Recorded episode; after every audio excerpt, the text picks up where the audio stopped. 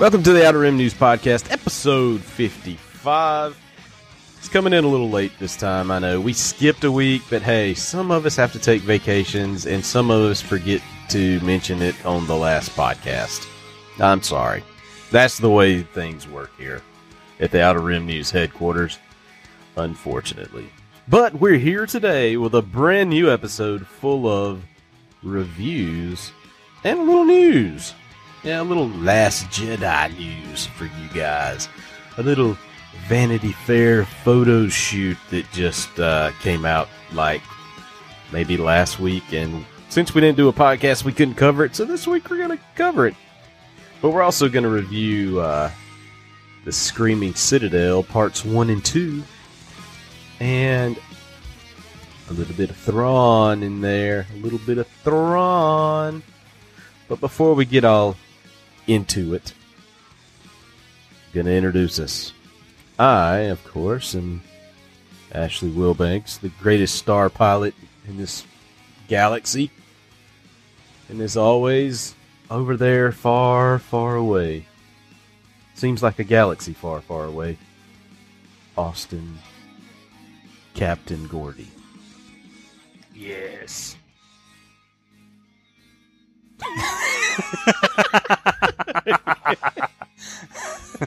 That's all I have. That's all I got tonight. Yeah, dude, you just let me down every week. It's like I'm week. waiting for something else. It's like, yes, and then I'm waiting. then there's like nothing. I just love to torture you.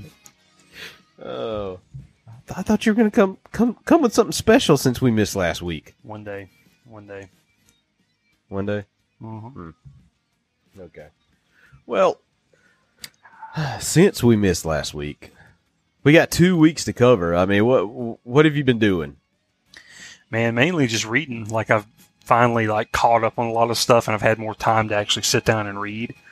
So I've uh, I was reading the rest of the Thrawn novel, finished it. Um, started on. I started the uh, Rebel Rising, Mhm. and uh, can't wait to see how that plays out. It's really interesting so far. Reading, the, catching up on the comics. So I've been reading all the latest Star Wars comics. I didn't get today's. Apparently the the new Doctor Aphra is out, and I had I just haven't had a chance to pick it up. But but yeah, just um, doing that and you know catching up on TV shows and pretty much feel like I've caught up. So now I can I can watch online stuff like Netflix and the such. You know, like I'm so behind on the Marvel shows, it's not even funny. Really? Yeah, I haven't watched Luke Cage. I haven't watched Iron Fist. So What? yeah. Just What do you time. do with your time? Struggle. Play catch up. oh, uh, I just see you there struggling, like, oh, Just can't what do I it. gonna do for three hours. Basically, what it is is like you know you it's like you work and you don't have time during work to do much, and then it's like you know when when you're done with work, or I say you, I keep saying you, but me, when I'm done with work, my significant other gets home, and then it's okay. What are we going to watch? What are we going to do? And it's usually us trying to catch up on the DVR, and uh, and then it's been a mixture of that and Harry Potter lately. Because she wants to go back Really? to Harry Potter, so we're watching that after. I think because of our Universal trip, and uh, Mm-hmm. so we've been doing that. And then it's like, okay, she goes to bed. I'm like, all right, it's time for me to get caught. I just pass out on the couch. I'm like, here we go. About to watch this. Hmm.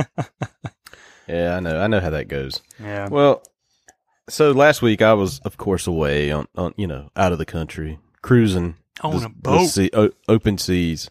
Yes. and no matter where I go, I'm gonna run into something Star Wars. Never fails. and I ran into something Star Wars on the cruise ship. Oh, okay. Yeah. Yeah, and their little uh little cruise store I mean ship store, they had a little section of uh Star Wars merchandise. N- nothing fancy, no figures, anything like that. Little little bitty games to play, you know, to pass the time, I guess, Mhm. while you're if you're in the room, like a uh, card game and some kind of little ball game and several other little things. But uh, maybe even a water gun or or something. I almost bought some stuff, but I was like, ah, you know, this is on the cruise ship. It's probably double the price of what I can get it in some Dollar General somewhere. So Right. I passed on it, but I did take a picture of it, put it on our Instagram page, Outer Rim News, and uh, you can go there check out the little Star Wars display that they had. Uh, it's kind of cool because, like I said, I run into Star Wars everywhere. There's not a day that goes by that I don't see Star Wars. Literally. Okay, I'm- maybe not. I'm not lying at all. I'm very literal. Yes, I am very literal. Look in my eyes. I Yeah. kid. Can you see? Can you see my eyes from the other side of the car, or walking, or whatever you're doing while you're listening to this? Uh, anyway, it was a good trip. Made it back safe. Last night was a bit of a bummer on the cruise. We got into some stormy weather. It was not cool. Other than that, though, we had a good trip. Girls, hang on, But- hang on. now we didn't throw up, but it it was pretty rocky there for a little I while. bet. Yeah, they lost like a whole pile of china and stuff on the Oh well. on, on yeah in the um eating area. It was crazy. I was just a tad bit scared, so I had to Google up can cruise ships sink. Are you on water? Is it a boat? yes. Yeah, I, yeah. So I was, I was, I was, you know, uh, scared, but the, the internets did uh help alleviate some of that fear after reading. So I was like, okay, we're gonna make it through this, maybe. But enough of that. Let's talk some Star Wars. Let's talk about uh, the Screaming Citadel, which is Marvel's new uh, Star Wars crossover event. Uh, I'm not sure how how many issues this is. Maybe a five part miniseries. Not sure. I have to go back and look, but it kicks off with a uh, a one shot. Uh, called Star Wars: The Screaming Citadel. Then issue two goes into Star Wars number thirty one, and issue three came out today in Doctor Aphra, Aphra, however you want to say her name. Issue number. Uh, I don't know what this was. Is this number seven? Maybe. Um, it is issue number seven. Yes, it is. So you wanna you wanna give us the breakdown of the, the premise of this of this story, Austin? Well, basically, I think if you if people were um, reading into the Doctor Aphra series, you know, she, her and her father, they uncover uh, what would you call it? It's like an ancient Jedi sect or something like that, and then they Yeah. yeah, and then and you know they they find out secrets to like the oh lord, what, what was it called? It was like a oh god, was it just like a, a man like a Jedi like an old Jedi master or a Yeah, he Or was an old Jedi master, but you know, it, it was when I was reading Doctor Aphra or Aphra. I've read every issue of Doctor Aphra, Mhm. and while it was good, th- that whole ancient Jedi thing just sort of, you know, I, I didn't quite understand what it was. right? Um, you know, because it wasn't really a person, was it? It was more like a a computer with the thoughts of the or the maybe the mind of the Jedi downloaded to it. Maybe is that Something like that. That's what I that's what I took from it. But you know, like you have all that, and and um, after that ends off, you know, basically she's got this information, and she needs, I guess, she basically needs a Jedi Knight or someone to to discover, and that's where it kind of she runs into Luke Skywalker, and um, yeah, because it's because yeah, what it is, it's it's an artifact that has the recorded consciousness of that that Jedi. Did you just break open the book? Yeah, I was looking at to see what exactly they called it. so it's like just a, it's like you said, it's just he's um they just have his consciousness downloaded into it. So yeah, basically she uses Luke to to track this down and unlock it. Basically, wouldn't you say? Well, yeah, but here here's the thing. I don't. She's actually. I don't think she's looking for Luke to unlock it. She's looking for Luke as uh, a down payment to unlock it. Oh well, Or a yeah, that's payment. Yeah, You know, to this this other person who we'll get to in a minute. Mm-hmm. Oh, but and you know I, I don't know how to pronounce. So uh, uh, okay, so I, I'll I'll take it a little bit further here. So A- Aphra or Aphra, how do you say that? I I don't make it matter. Because you can say you know Leah or Leia, whatever you know. So Aphra, Aphra. I don't think it really matters. I say Aphra. plans provided by Princess Leah. Yeah. Oh gosh. Uh, so uh, Doctor Aphra has this um, this little artifact this, with this Jedi's consciousness in it. She meets up with Luke. She knows who that Vader's interested in Luke. She kind of puts two and two together that Luke has some kind of force powers, mm-hmm. and um, she says, "Oh, you know, I think I can." I think I can what help you, Luke. You're looking for somebody to teach you about the Force. I have something that can teach you about the Force. Force, yeah. Uh, but we have to go to this place, you know, to this lady to show us how to unlock it. Which you know, her long term plan hadn't played out yet. I know that you know not everything is cool with this this picture here. You know, she's she's bound to double cross Luke. She's bound to do it. Um, so you know, some one reason. I mean, for some reason, she wants the data inside of this artifact. What she wants it for, I don't know. Does she want to help Luke? No, not really.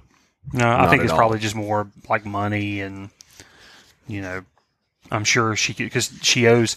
Would I don't know if it I don't know if it plays into it, but doesn't she owe um, the Wookiee a lot of money? Yeah, Yeah, and and ten dollars if you know how to spell uh, say his name. I can't even remember. It's What like is his name? Kr- Krinzanston.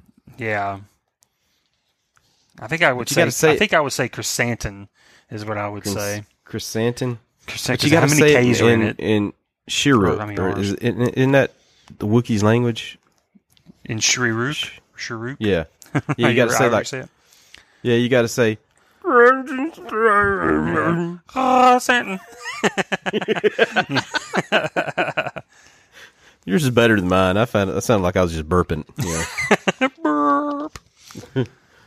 oh god. But no, they Okay, have to so, take. But yeah, they have to take the. that you know they. She's basically using Luke as payment to that queen on this, and, and it's weird. The the planet, like the where the this screaming citadel where it's located is called Ca- Cathatin. Cathatin. Yeah, really. Maybe the K is silent or the T is silent. It- okay, so spelled K T A T H apostrophe A T N. Yeah. Yeah, so The that. So fans, if you know how to pronounce it, you know, more power to you because that's that's a mouthful.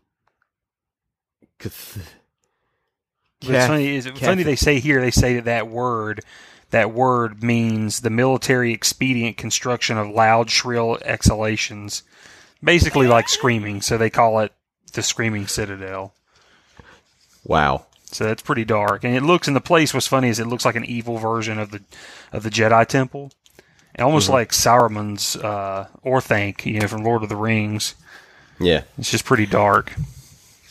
Now keep in mind this this is this is a miniseries, so it and, and it's hitting across all books. So all of the current Star Wars writers and artists are working on this. Like for instance, the Screaming Citadel Part One, which is a standalone book, was uh, written by uh, Kieran Gillen with art by Marco Checchetto. I love his art, by the way. Yeah. But okay, eh, the second part, Star Wars number 31 is written by Jason Aaron and the artist is Salvador Larroca.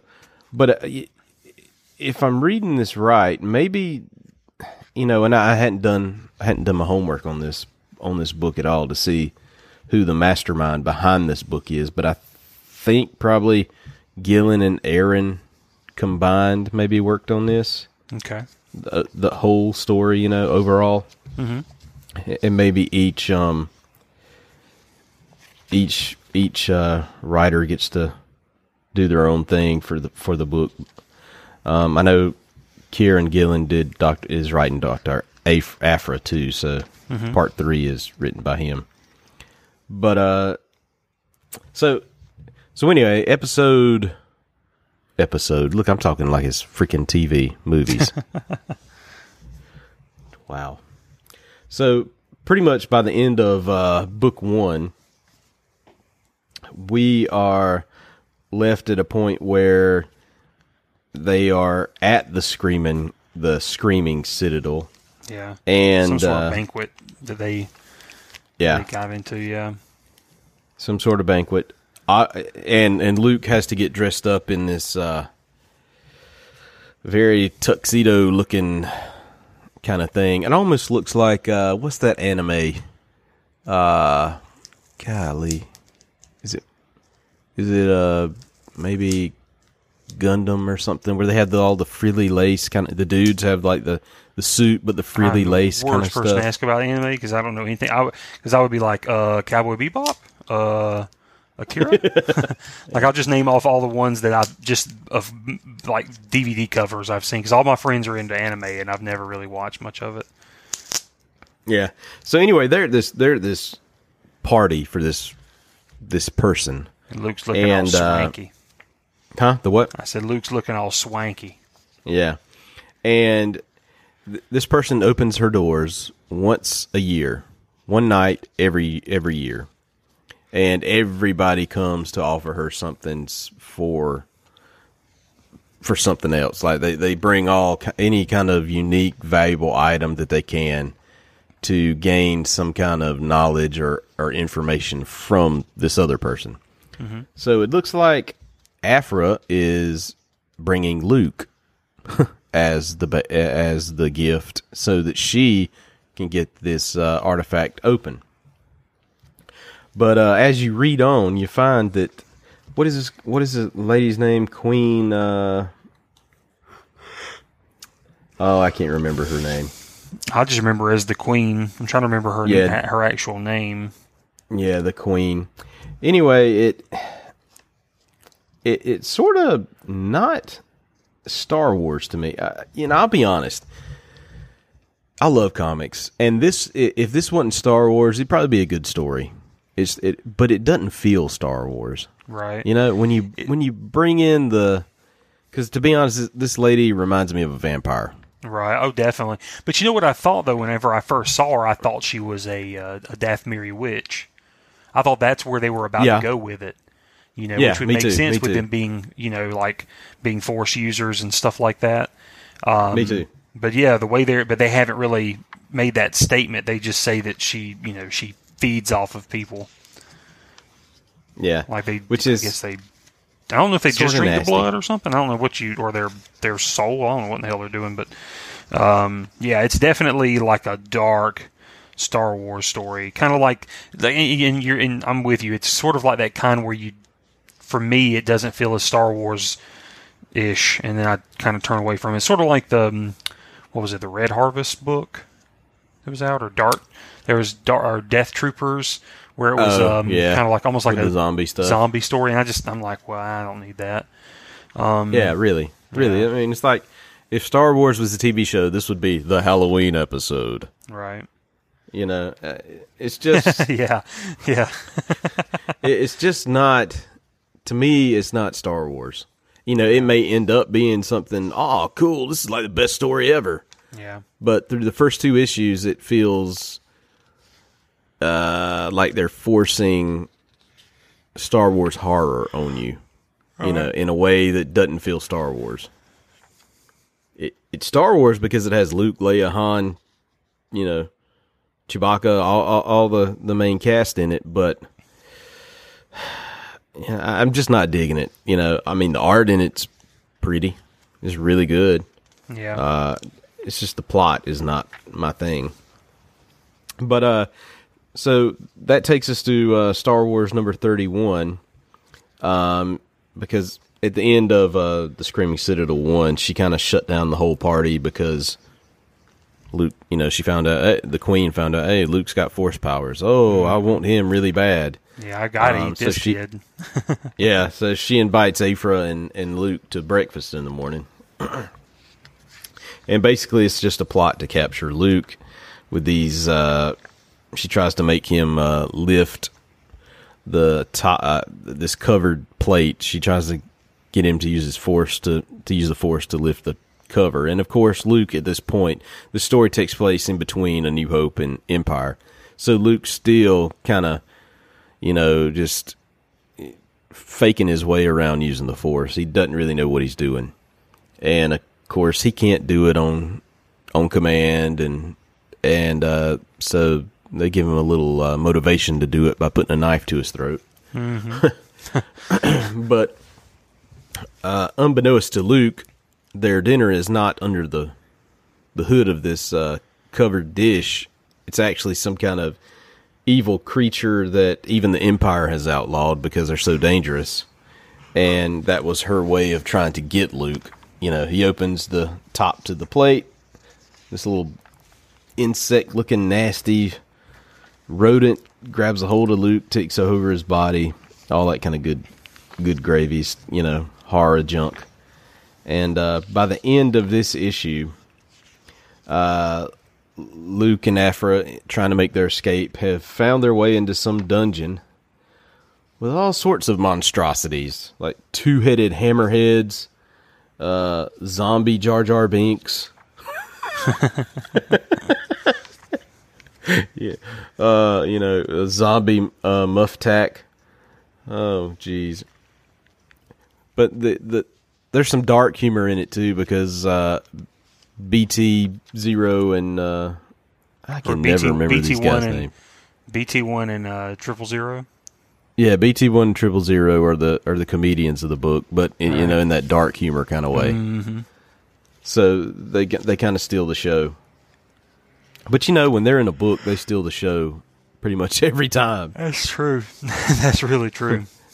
yeah, it's like yeah, I could just read a book about these guys, BT One and Triple Zero, and and all this you know stuff they get into. But um, I forgot to mention that in in the first book, you know, Han, Leia, and Han's wife, or not wife, or whatever you want to call her, uh, realize that Aphra, Aphra has Luke, and they're like, "Oh, we got to go rescue her." So they find somehow where she's taken them. And at the end of Star Wars number thirty-one, they sort of arrive on at the Screaming Citadel, waiting to see you know what happens next. And of course, since you hadn't read uh, Doctor Aphra number seven, we won't we won't go into that. But um, When's the uh, when's the new um, Mace Windu series supposed to start? Yeah, so that was a good one. Um, Mace Windu. I can tell you in just a second. Marvel sent over a uh, a press release to us about that new Mace Windu book, and I believe it comes out. Oh, da da da! On sale in August, so August twenty third is Okay. when it's scheduled to come out. Yeah, I can't wait And, to uh, read that.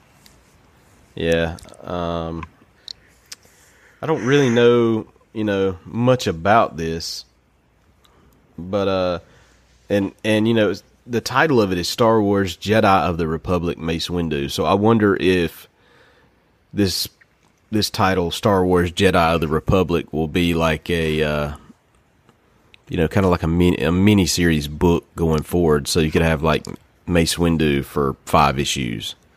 Then the Right. next five issues will be uh Kiadi Mundi Eeth yeah, Addy Mundi or or Yaddle, or, Koth. right, or Plo Koon.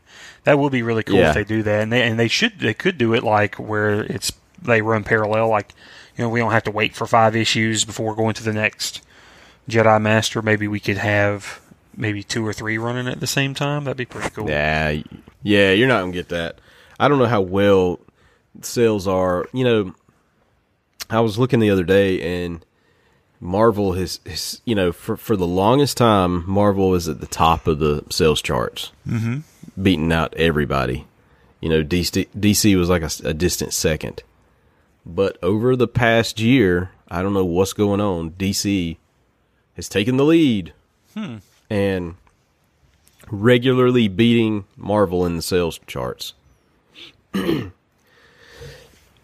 There's been lots of speculation as to why that is, but uh, we'll leave that for uh, you guys to go Google up if you want to do that. But um, yeah, I don't see Marvel putting out more than one of these books at a time. Oh, okay. You know, I think after they wrap, wrap up, if their plan is to make more of these, you know, after Mace Windu, I would assume they would release one through five of Mace Windu, then you know go with the next right. Jedi Master.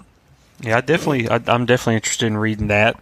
I just hope that they really come up with a good story, which they claim to say that it's it'll fit right in with the with the uh, storylines and everything will be good and everything. I don't know. They probably said the same thing about Obi Wan and Anakin, and I thought that was a pretty weak story. Um, You know, I'm excited. I never for the read new- that, so yeah, it was just it just wasn't that good, but um, I'm I'm hopeful for that, and I'd, I'd like to read the new Darth Vader coming out. But it's just so weird how it's almost like a reboot of because they're just still calling it Darth Vader, but it's going to start over with issue one. Like that's weird Really? to me. Yeah, and it's going to go backward, like it's going to go and cover probably I guess within that 18 year gap, you know, between Huh. three and four. that's crazy. But you know, that first Darth Vader series was just great. No, it was good. It was real good. I'm just surprised that this one's just st- sticking with the Darth Vader name and then starting over at number one. Like I would think that they would call it like maybe you know Darth Vader, you know, Shadow Warrior or something. You know, Nah, like because it's it's an ongoing series. So here here's how comics do it. So if it's an ongoing series like that, they they like to start over at one. Why? Because that's when you get the most sales. Hmm, okay. Number one issue, starting on you know jumping on point for hmm. readers. Oh, okay. Yeah. So you know they ran Darth Vader what twenty four issues the first one. Something like that. Yeah. Yep. so it's about time for them to uh to you know ca- call it quits for a little while, a few months, and then bring it back with issue number one, and all the fanboys, yay! Let's go buy this and buy the forty thousand variant covers that go with it. You know, I'm not knocking that because you know I buy some of those variant covers because they look cool. Uh, you got me, Marvel. You got me. Okay, so if you want to read the Screaming Citadel, uh, unless you're getting each title every month and you, you already have it, let's just hold off for a little bit. Let's wait, see how this one plays out. We'll read it for you, so you don't have to. Um, and then we'll let you know in a in a couple of months when it's finished. On to the next thing. Our review of a little book called Thrawn. Thrawn. Thrawn. Was that, was that a good intro? Sure. Okay, great. I thought you were burping. I'm sorry. no, no, I was I was saying Thrawn. Oh, excuse me. Thrawn. All right, so I'll I'll let you take this one since you just you just finished reading it and I finished it probably uh, closer to a month ago. So I was going to say, it's it, it's crazy because like I thought, you know, I thought I'd be able to get through it pretty quick, and I just, you know, I picked it up the I think the day or two before we went to celebration, and then never, you know, I didn't take it with me, didn't get to read it for that the rest of that week and weekend, and and then I just fell behind and you know had little bits of the time, but yeah, I finally finished it, and uh, basically you get which I thought this was awesome. I mean, I, I was so hyped about this from last year. Um, I think it was at Celebration when they announced that that Thrawn would be in Rebels and Timothy Zahn. Uh, they were bringing in to help develop the character and basically bridge him over from the old canon into the new canon. So of course I was fanboying out like crazy, and and when they also dropped it, like, oh, and also he's he's going to be writing a book all about Thrawn. I just you know, lost my mind. I, I couldn't believe they were going this route. I felt like it was the best thing ever. So the Mhm. moment's here. I've read it, and I have to say, I was a little disappointed, but it it's still. I mean, it's a good book. Here, let me let me put it this way: I'm not trying to jump out the bat and just like out the gate just try to bash it. It's a good book. It's very thorough. It's everything you would ever expect out of Timothy Zahn because he's a very he's a very detailed, he's a very thorough writer. He's always got a plethora of of material and storyline, and you know every, he, he's not you know he's not quick and to the point by any means. And the character is definitely you know you read it and you get that he this character comes from the heart, and this is something he he really knows but I feel like with this book, and I maybe maybe I felt the same way with with Tarkin, was that it's a lot of. It's almost like you're getting to know this character over uh, maybe an uh, like a non-cohesive storyline or something that just doesn't. It's almost like the story doesn't matter as much as you just getting to know the character. So we're just going to Yeah. put him through a bunch of scenarios, and you just you just kind of see this character deal with this moment, you know, but it doesn't. It's like a take it or leave it sort of thing. It doesn't leave uh, anything to be desired. It doesn't leave really much to to the to the you know the legend of Star Wars and the and the rich history. So, you know, of course, you start out the the we you know this is I, I can't remember exactly when this starts. Like in I, we do know the Empire is formed and been around for a while. I would say probably. What, what would you think? Maybe, maybe. I was under 10 no, I was under the impression that that when he was, you know, when he was found. left on that planet, you know, I think the intro was like his his people voted him out, Right. Right. mhm. left him out there. That but that that was sometime during the Clone Wars Huh. Because I know when they because he him- did he did fight along with Anakin Skywalker. Yeah, he does mention that. So Yeah, maybe during- maybe he was left. So that's why I was going to say maybe it's five to ten years after after all that. You know, like when the empire has already been formed. Yeah, because Um, because you got Governor Price in there too coming to Right. power. Mm-hmm. So it, so you know so, it- somewhere yeah, around there, takes- five to ten years. You know, after three, episode three. yeah, So you've got some time for the empire to form and become a, a known presence that you know to be what it is now. And um, so Thrawn is is discovered, you know, on this planet, and uh, basically, I don't know. It's weird because you know the team that finds him, one of the guys, Eli. Uh, how do you pronounce his last name? Van, uh, Vanto, Vantos, Vanto. Yeah, Yeah. Vantos. um, I'm not sure. I didn't know how they pronounce it in the, in the audiobook, but you know, he was one of them that that kind of you know got to know Thrawn and and and brought him in, and and he's basically assigned as caretaker to, to Thrawn. So so you get to you get to experience this story, and you're almost seeing it through the eyes of this guy, you know, um, who pretty much you know he wasn't going to amount to a whole lot i mean that's pretty much his idea on it was he wasn't going to amount to much in the empire but he was going to he was going to make his way and and uh, join like the the the imperial. What was it? He was just going to be part of the imperial, what they call it, the Royal Navy or something like that. Yeah, something like that. Yeah. And um, you know, so it wasn't going to be much. He he knew it wasn't going to be a big splash, but he would kind of have his own thing.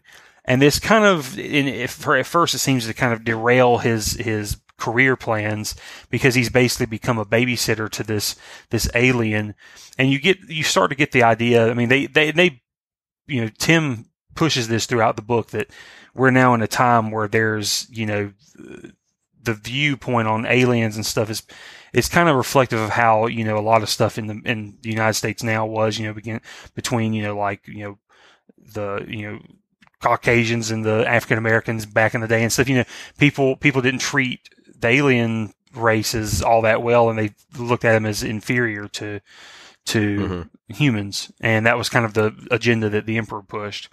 But what was odd was that here comes this alien that people don't trust and don't know but he's super smart. He's very he's very talented very um sneaky. You know he's he, he's always able to talk his way into things and out of things. And and you slowly get to know him as as a master tactician. And he's you know just very smart strategy is his strong suit. And he and he can read everybody. I mean, if everything you tend to know about Thrawn from Rebels, you you get the the ideas throughout the book. And so you basically see him climb the the imperial ladder. You know, he's promoted so much in this book. Like you said, I think you compared it to like Star Trek. You know, it's Yeah, like a fast paced. You know, the military layout and everything. You get you get a real uh, idea of the inner workings of the chain of command in the empire.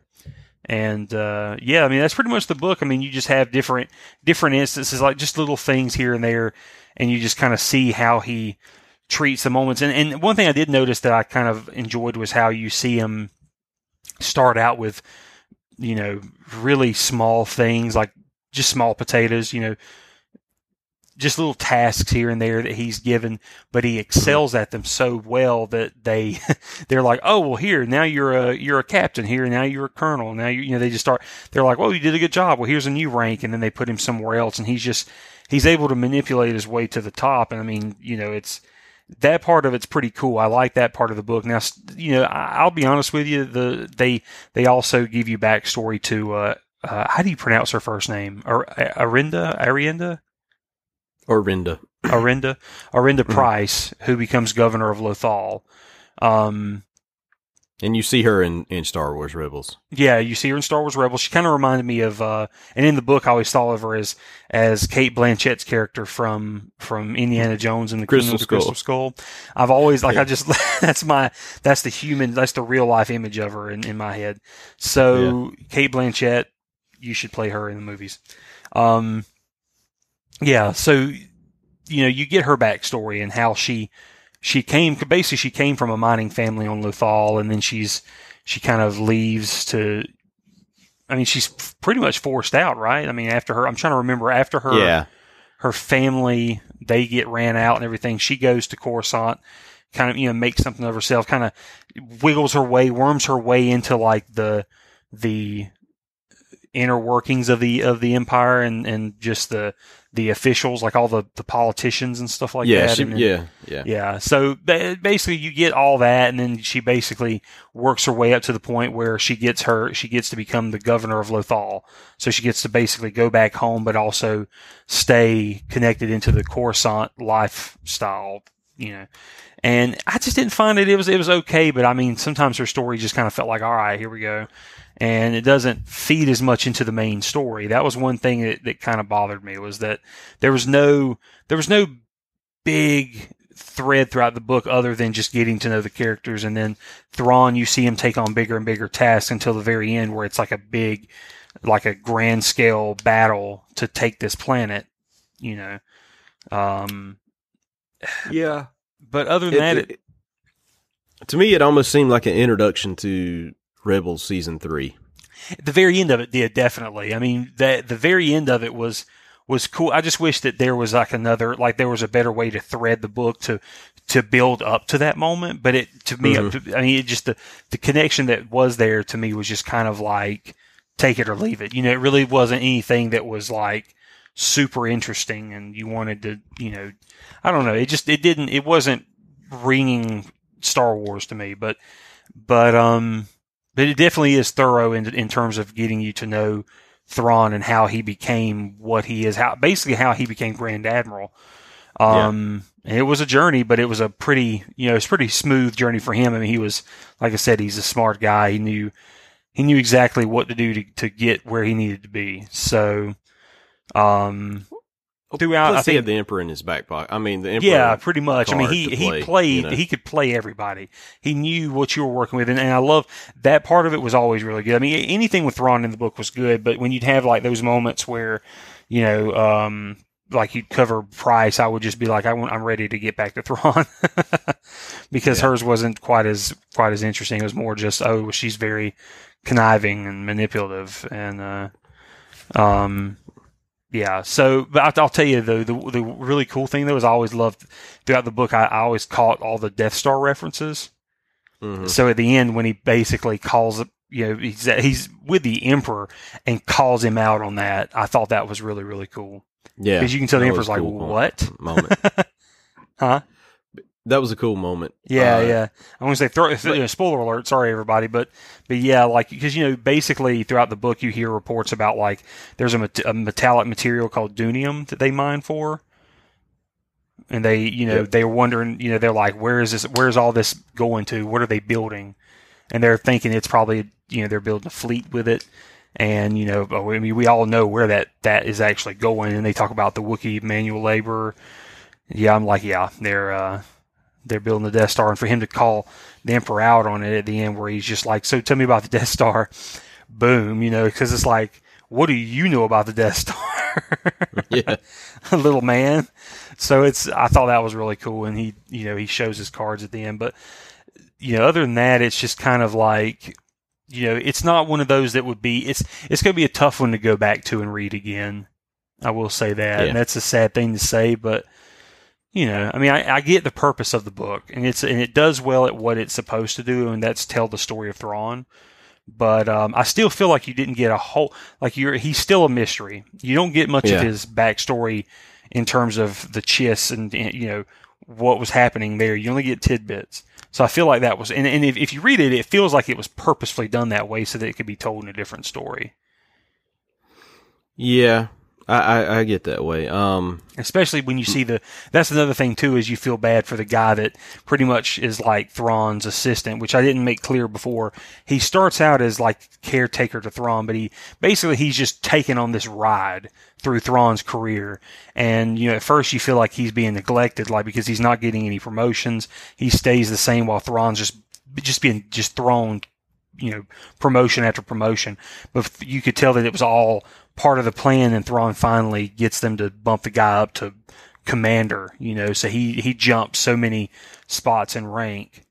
And so he's like, okay, I'm happy now. like, I guess it all worked out. But, um, but yeah, so you kind of, like that guy, I feel like we're supposed to see more of maybe in, in, in future, hopefully, Timothy Zahn books because it felt like they they were or it, it feels like they're going to use them somewhere because of the ending to the book. You know, Yeah. basically being sent to the Chiss ascendancy. So it's we'll see what what we get from there. so my deal with it. This is Timothy Zahn, right? Yeah, mhm. He wrote Heir to the Empire. yeah. He wrote that He whole wrote- trilogy. Wrote the you know vi- was it uh um oh lord Spectre of the Past, Vision Vision of the Future. Um, he did See, I didn't read Allegiance. Yeah, I was gonna say he did Allegiance. See, most of those books are really good. I mean, I think his weakest book was probably. Uh, well, you know what? That's a tough one because they're all pretty good. Like he did Allegiance and then Choice of One, which was a two-parter. Even even his standalone Smugglers, what was it just called? Smugglers or it was the one where it was like a heist book with Han and, and Yeah. Lando and all them scoundrels, not smugglers, scoundrels. Even that one was a really great book. To be honest with you, I feel like Thrawn is probably his weakest book to me. Yeah, and, and see, I hadn't read anything but uh, you know I read Heir to the Empire, Dark Force Rising, and The Last Command. Those were absolutely phenomenal. Yeah. and I don't know if it was because that's what brought Star Wars back from nothing. You know, we f- that that we finally got Star Wars, and that's and and I put Timothy Zahn on this pedestal, like, oh, look what you did, you brought mm-hmm. it back. But I expected more from Thrawn. Right. I mean, this is a character that everybody loves. Everybody wants to know more about, mm-hmm. and it sort of delivered, but it was kind of boring the whole way. Yeah. the whole trip. No, I totally agree. That's my thing with it. Is like if you go back and I mean, if you look at Heir, the the Heir to the Empire trilogy, there's I mean, there's a solid story there. I mean, you have your established villains, you have the heroes, they have a goal that they're fighting towards, and you know, you it's like watching three movies. Thrawn is just like a documentary series on Thrawn, you know, and then but at the same time you have a mini doc while you know while that's going on you have the mini series of of uh, Price, Governor Price. But it's Yeah. but there's no big thing. It's like you know you don't have like a like I think the villain that they try to they try to express in the book is um uh, uh, uh um oh I can't believe I've already forgotten the name um Yeah, code name is like, the code name I'm trying to remember oh gosh, That's bad. But anyway, the that person, is you know, is sort of the the the arch nemesis to Thrawn. Like he's he's kind of the one that's on his game just as much as Thrawn is. So Thrawn's having you almost seem like he's having a good time trying to decipher who this find out who this guy is, what's he doing, you know where you know how he's manipulating everything. But it's still it's a it's a tiny portion of the book, and it, and even the, the the payoff is very weak unless he's brought yeah. back. You know, they they claim that he dies at the end of the book. We don't know for sure, mm-hmm. so they could bring him back. But it still was weak, and it just like I said, you you don't really get a strong story. It's more of just a you just you're reading this character while things happen throughout the book, like little little trials here and there for him to to go through to get to the next rank. And it's not there's no drawing power to it. I mean, even even Zahn's, like I said, he had that that standout. The one book called Scoundrels it was great because it was just a heist story. Because you, so that means you've got Han, Lando, you know, all these these smugglers and scoundrels together for a heist. It's almost like reading Ocean's Eleven or you know whatever. You know, this, the the team has to get together and they have to break into a, a vault. So you know, mm-hmm. it's a mm-hmm. simple storyline and it's really entertaining. It's you know, you keep it keeps you on the edge of your seat. I mean, you'll you'll read the book from beginning to end in like two nights. I mean, one night if you're if you have nothing better to do. But you know, even his other books, you know, they just they had something. I, I want to say I, I don't rem- remember Survivor's Quest that much. That was a standalone with with about Luke and Mara. Um, I can't remember anything about it, so maybe that that one could contend for the least favorite. I don't know, but yeah, I see exactly what you mean. The the, tri- the his his holy trilogy that he first came out with were very strong books and very even though you know Thrawn's the villain, he's the thread throughout it. It's just yeah. it's just really well thought out and and you know executed novels that that translate well to almost like watching movies. Thrawn doesn't. Thrawn's just very boring. yeah, it is.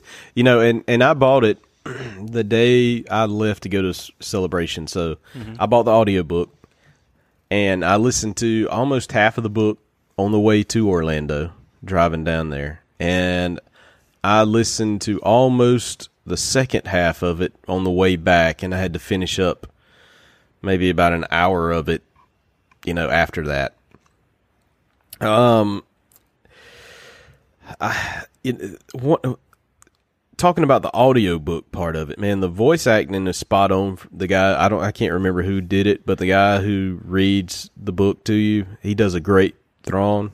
Mm-hmm. But the but his voice for Eli, uh, what, what was his last name? Or, yeah, Eli Vantos. Vantos. Yes, it was so weird that it just kind of threw me off. I've never heard like a, a a country Star Wars person, but this guy was country. His voice for Eli Vantos was like, "I don't know, Thrawn. Uh, maybe we can do it. Get her done." you know, I was like, "What?" They call they call me Eli Get Her Done Pantro. I mean, he didn't say get her done, but he, he was very country at talking, right. and it just it kind of threw me out of the the uh, the the Star Wars world there. Right. Uh, and and also I, I've noticed this pattern with Star Wars audiobooks now. When they're in a ship, they have this ambient uh, ambient noise going on in the background to kind of make it seem like you're in the ship with them. So you hear all but like it's redundant stuff. Yeah, yeah, it's over and over again, and it could last for thirty minutes. And you're driving down the road, and you have this this thump, of like this uh, bass sound, just over and over every three seconds, like the the the. You know, it's like just background noise on the ship. It's like, oh my god, shut it up! I just want to hear him read. You know. So, eh, but I know what they're trying to get. They're they're trying to put you in the in the Star Wars universe in that in in that story. But you know, to a certain extent, you I wish they cut it out. Um, but I mean, the the really the the book should have been titled Thrawn and Price, Go, Thrawn and Governor yeah. Price, because Governor Price was half of the book, literally. Right. Literally half of the book, and yeah, I didn't enjoy that at all. Yeah. Uh, the Thrawn stuff was was okay, but like you said, the, the story was. I think it took place in too big of a time span because l- literally from the Clone Wars to Rebel season three is what you have. It's like a twenty year time span almost. So I, I you know, pinpoint. You know, take a spot and pick a spot right there. You, you know, at least within a couple of months, and, and tell your story there. But I know what they were trying to do. They're trying to give us an origin story, at least somewhat of an origin story for Thrawn, Right. um, and throw Governor Price in there as well. Uh, I get it, um, and then leave the door open for the Chiss later on down the, the line by by promoting or or having Eli choose to go be the human envoy to the Chiss, so he could learn all, all their ways. Yeah, I get it. You're going to have another book coming down the road. The one thing that I took from this book that interests me the most is the fact that, and it, and it sort of ties into uh, the last aftermath book was the unknown space. Yeah. where in in the emperor's need to discover what's in the unknown space. Yep. and and that and that's basically why he gets Thrawn and promotes him you know because Thrawn is helping him chart out unknown space and what's out there. Mm-hmm. So I, I think that it's not a coincidence. I think Lucasfilm's planning something. There you know s- maybe Snoke is yeah from unknown space. I know that he's an alien. He's not human, uh, according to Pablo Hidalgo. Uh, thanks to the Force Awakens novelization, there is a line in there saying that Snoke is not human, so he's an alien. Uh, so I'm sure he's probably from the unknown regions. Uh, so you know that kind of stoked my fire a little bit, liking Yeah. that part. But like like you said, man, Thrawn is a very boring book. Yeah. It was not what I expected at all. I, I expected way more from from Timothy Zahn. Now, is it a poorly written book? Uh, no, you know, of course I I listened to it, but it's okay. It's just the plot is sort of it drags in spots. Like I said, he's. I feel like Zahn has a plethora of. Uh, he has just unlimited amounts of creativity, and he's got you know a big world in his head, and he's and his stories are really well thought out, and they're out there. You know, they're big, but in this case, it's just almost like it's too big for his own britches, and there's no. There's no you. Cause I I feel like sometimes you have to simplify these stories. You have to, and keep them focused. And with Yeah. this one, it was more of like there was really no focus except for on the fact that we're going to take this ride with knowing you know how Thrawn got to where he was and how Price gets to where she is. And I feel like Price could have been left out of the book completely, unless I maybe unless I need to to rewatch this latest Rebel season and see how vital it is to know where you know how she came to be because I don't feel like it was that important. Even in the book, her payoff really wasn't all that great. And Unless there's something coming in season four. that's what I'm saying. Like unless there's something coming and we just need to we need to know, and that could very well be because I, I feel like Zahn wouldn't just give you stuff to be giving it to you. He'd he'd give you you know he would do something for you there. But I'll say this as the last thing before we move on. I, I feel like the the book itself. I mean, you know, it's not a it's not a poorly written book. Book. It's not a you know, it's not just somebody who you're like, oh, this this dude doesn't even need to be writing Star Wars. But I, I feel like it was just very it was just a lot to, to take in and it was very slow moving and boring which i would have kept it narrowed down to maybe a simpler like a simpler storyline of seeing Thrawn rise through the ranks and maybe he butts heads or he's having to kind of uh, you know play mental chess or something with with like his kind of like his nemesis or his his rival you know uh, maybe in that that secret person you know Yeah, um, what was that guy's name? Night Sister or something? no, it was Night Watch? No, it's something like that, like like Night Turkey? Something crazy. Night, night turkey. Yeah, something like that. I want to say it had a bird in it or something, but yeah, the um, if if he, you know, that could be like his villain, and you see him, you know, kind of rising up in rank and, and having to, you know, having to match wits with this guy, almost like in a Sherlock Holmes, you know, Moriarty kind of deal. You know what I'm saying? Because that's how they kind of make it feel towards the end of the book when he he finally meets the guy. It's sort of like them two going going at each other to show who's smarter. And I just feel like that could have been honed in and just made it to be like the thread throughout the book, and then it pays off in a big way. But anyway, that's that's just kind of my my opinion on it. So, you know, I give the book an A for effort, but it's you know in terms of reading and enjoying it, I'd give it probably a C plus. Yeah, yeah. I mean, you hit the nail on the head. It's it, it it's the perfect combination of Star Trek meets Sherlock Holmes. Yeah, It's it's got the Borgness of Star Trek in it. and the detective the, the detective skills of uh, Sherlock Holmes. shots fired. I just got uh, yeah, I just I, I just got to get my Star Trek jabs in there. Uh, did I say Star Trek? I No, gotta get my Star Trek in there. Star Trek jabs. Star Trek jab. So Nah. I'm guessing you saw Yeah. the Vanity Fair. Uh, Yeah, do you want to get in? Well, we we're, we're kind of running over time, so let's let's save the Vanity Fair for next week. Sure, sure. Yeah, let's the save Vanity Fair for next They're week. they're going to revolt, but that's fine. Yeah, well, you know, I mean, I feel like we needed to get the. Thrawn out because I think we needed to to talk about Thrawn because Yeah, uh, we need to let everybody know, hey, if you want to go buy the book, go buy the book because I'm sure it'll be selling like hotcakes in two years. You know, you you could flip it on Yeah. eBay for three hundred dollars, yeah, exactly. just like the rest of the the older books now, Tarkin and stuff. Mm-hmm. But uh, that's gonna do it for uh, the Outer Rim News podcast, episode fifty five.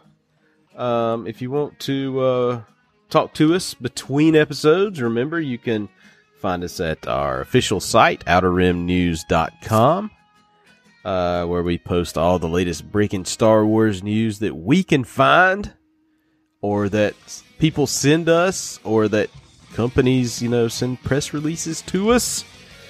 Uh, you can also talk with us on our social network sites like Twitter, where you can find us at Outer Rim News, on Facebook at facebook.com slash Outer Rim News, and uh, Instagram at instagram.com slash Outer Rim News. What would? And also remember that you know this is all for entertainment pur- purposes. The you know this show is not endorsed or supported by Disney or Lucasfilm. All the the sounds and names, all of that's copyright and registered trademarks of Disney and their respective copyright holders. Alrighty, that's going to do it. Uh, any last thoughts, Austin? Um, everybody uh, enjoy the 40th anniversary, I guess, and read all these new books that are out. Like I've still got to read Rebel Rising and Guardians of the Whills. So Yep. everybody have fun doing that. Yep, and I'll say yes, definitely read Rebel Rising. Uh, not through with it yet, but it's a pretty decent read. I can't wait to review that one coming Yeah, up. I've started it and it's already. Uh, I, I love how it's really, it's really giving you. You know how the basically. I know this is this is taking up time, but how Catalyst worked into.